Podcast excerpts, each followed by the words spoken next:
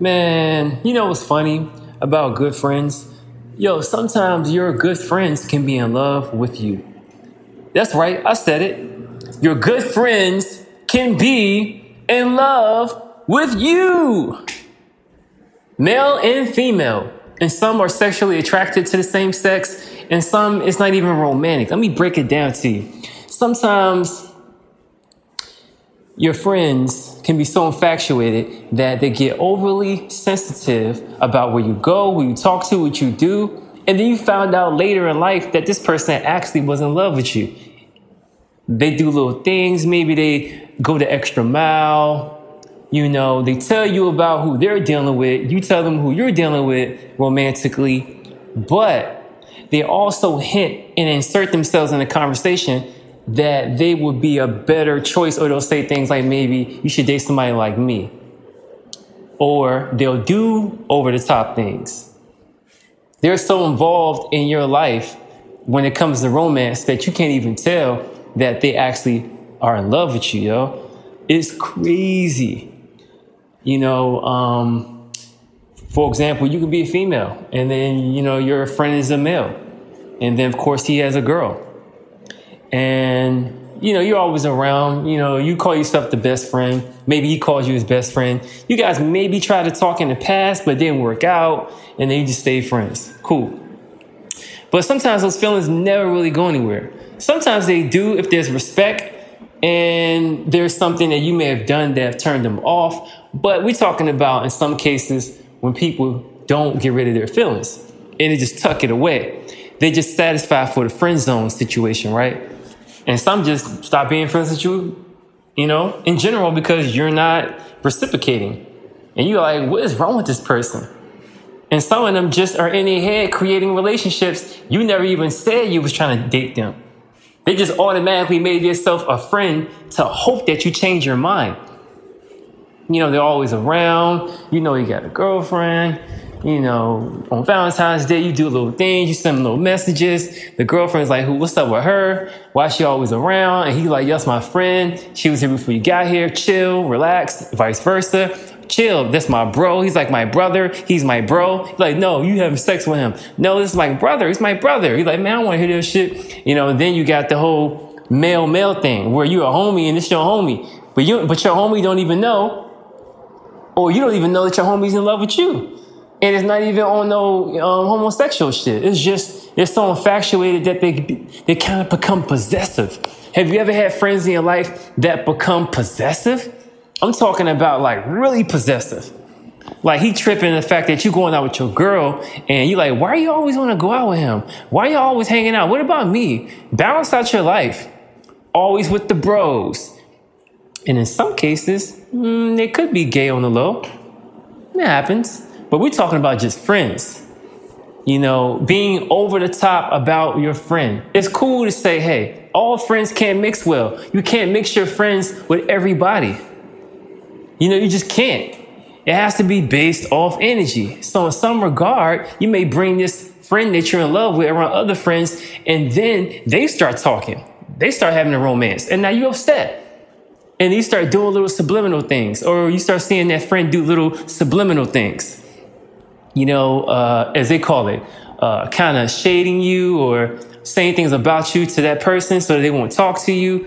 Um, you know, um, getting overly emotional about the fact that you got into a relationship.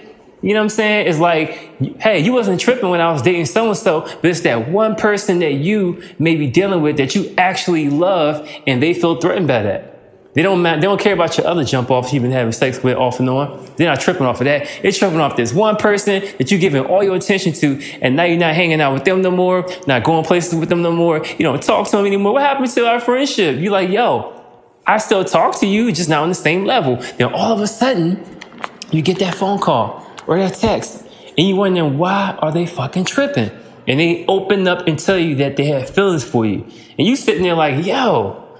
You got feelings for me. I know you for 20 years, man. Now, men usually don't do it. You know what I'm saying? Like I said, men's a little different, but they're still possessive.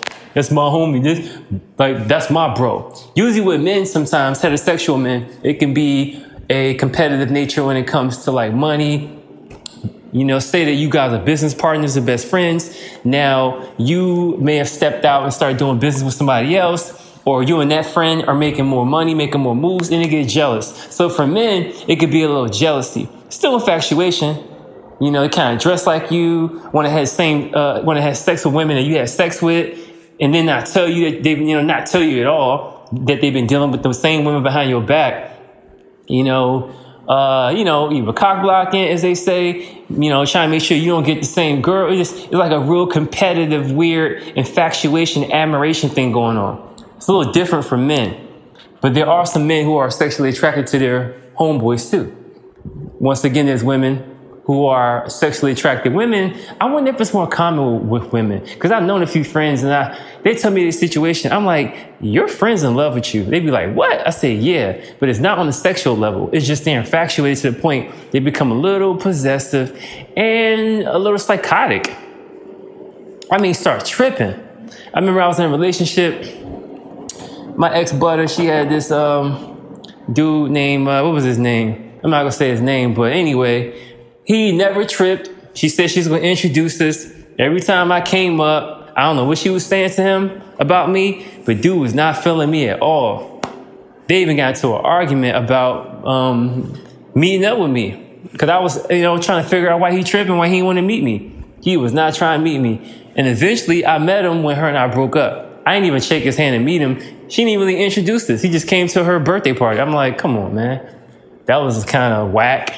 But of course, we broke up, so he was cool. He never wanted to come around, he felt threatened. So sometimes people feel threatened by the person you're dating because they feeling you. They stay when you in like a little cubby hole, like I'm gonna come back to you later and we gonna connect.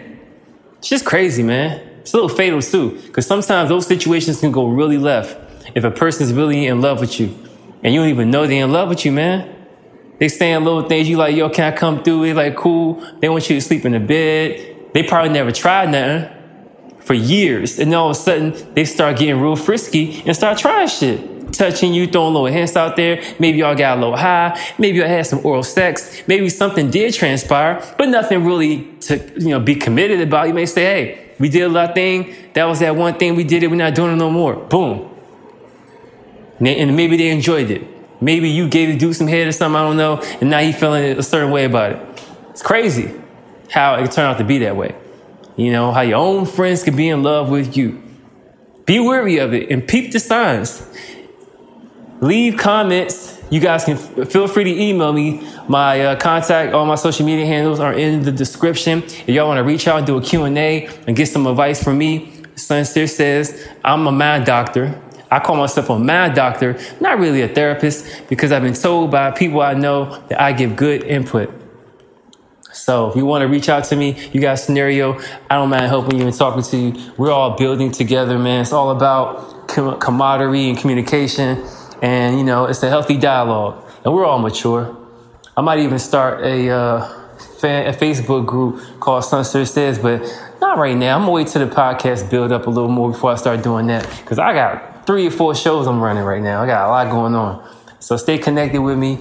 Don't hesitate to hit me up in the DM and tell me how this show may have made you feel, how it changed your life, did it do anything for you, some uh, pointers, whatever the case may be. This is strictly a dialogue podcast. I don't do any any extracurricular effects, no music. I just talk. I did this on purpose because talking with no music in the background and just listening is so peaceful. Like I said, you're in my living room sitting with me and we're having a conversation. We're just kicking it. How was your day? How are you feeling? You know? Yeah, man.